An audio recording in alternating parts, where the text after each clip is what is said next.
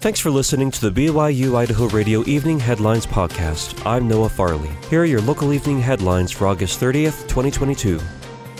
Bears have started gathering within the Moose Wilson corridor to forage on natural foods, and Grand Teton National Park needs your help to give the bears plenty of space and let them have the opportunity to feed as part of their natural behavior. According to a news release, the Moose Wilson corridor is filled with hawthorn and chokecherry shrubs. The berries on these shrubs give an important food source for bears who are starting to enter hyperphagia, which is when bears increase their feeding to gain the fat reserves they need to hibernate. To give bears access to these important food resources, park staff uses a management custom made strategy. The park asks all visitors to view the bears from their vehicles as they drive along the road. The viewing zones have signs that make them clearly identifiable. Please do your part by staying in your vehicle and following the park park staff's instructions. Park staff will keep monitoring bear activity within the Moose Wilson corridor. If bear activity increases, the Moose Wilson Road might be temporarily closed to public access to protect the bears. Federal regulations require you stay at least 300 feet away from bears and wolves and 75 feet away from all other wildlife. For more information, visit go.nps.gov slash.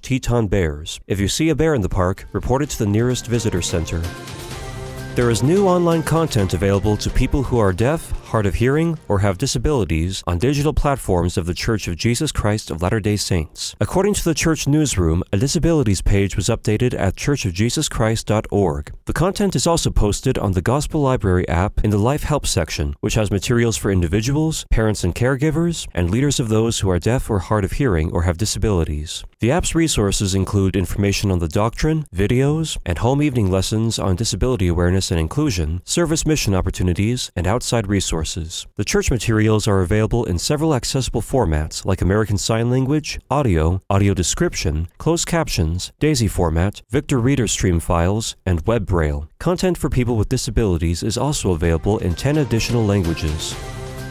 The First Presidency of the Church of Jesus Christ of Latter day Saints announced that the Kona Hawaii Temple will close in October 2023 for renovations. According to the church newsroom, the extensive upgrades are expected to be finished by late 2025. The temple's square footage will be increased from 9,500 to about 12,000. While the Kona Hawaii Temple is being renovated, Latter day Saints in the district are encouraged to attend the Laie Hawaii Temple. The dates of the public open house and rededication after the renovation will be announced closer to the completion date. President Gordon B. Hinckley dedicated the Kona Hawaii Temple in January 2000. It is located on the Big Island of Hawaii, about 180 miles southeast of Laie, which is where the Church of Jesus Christ dedicated its first temple outside the United States in 1919.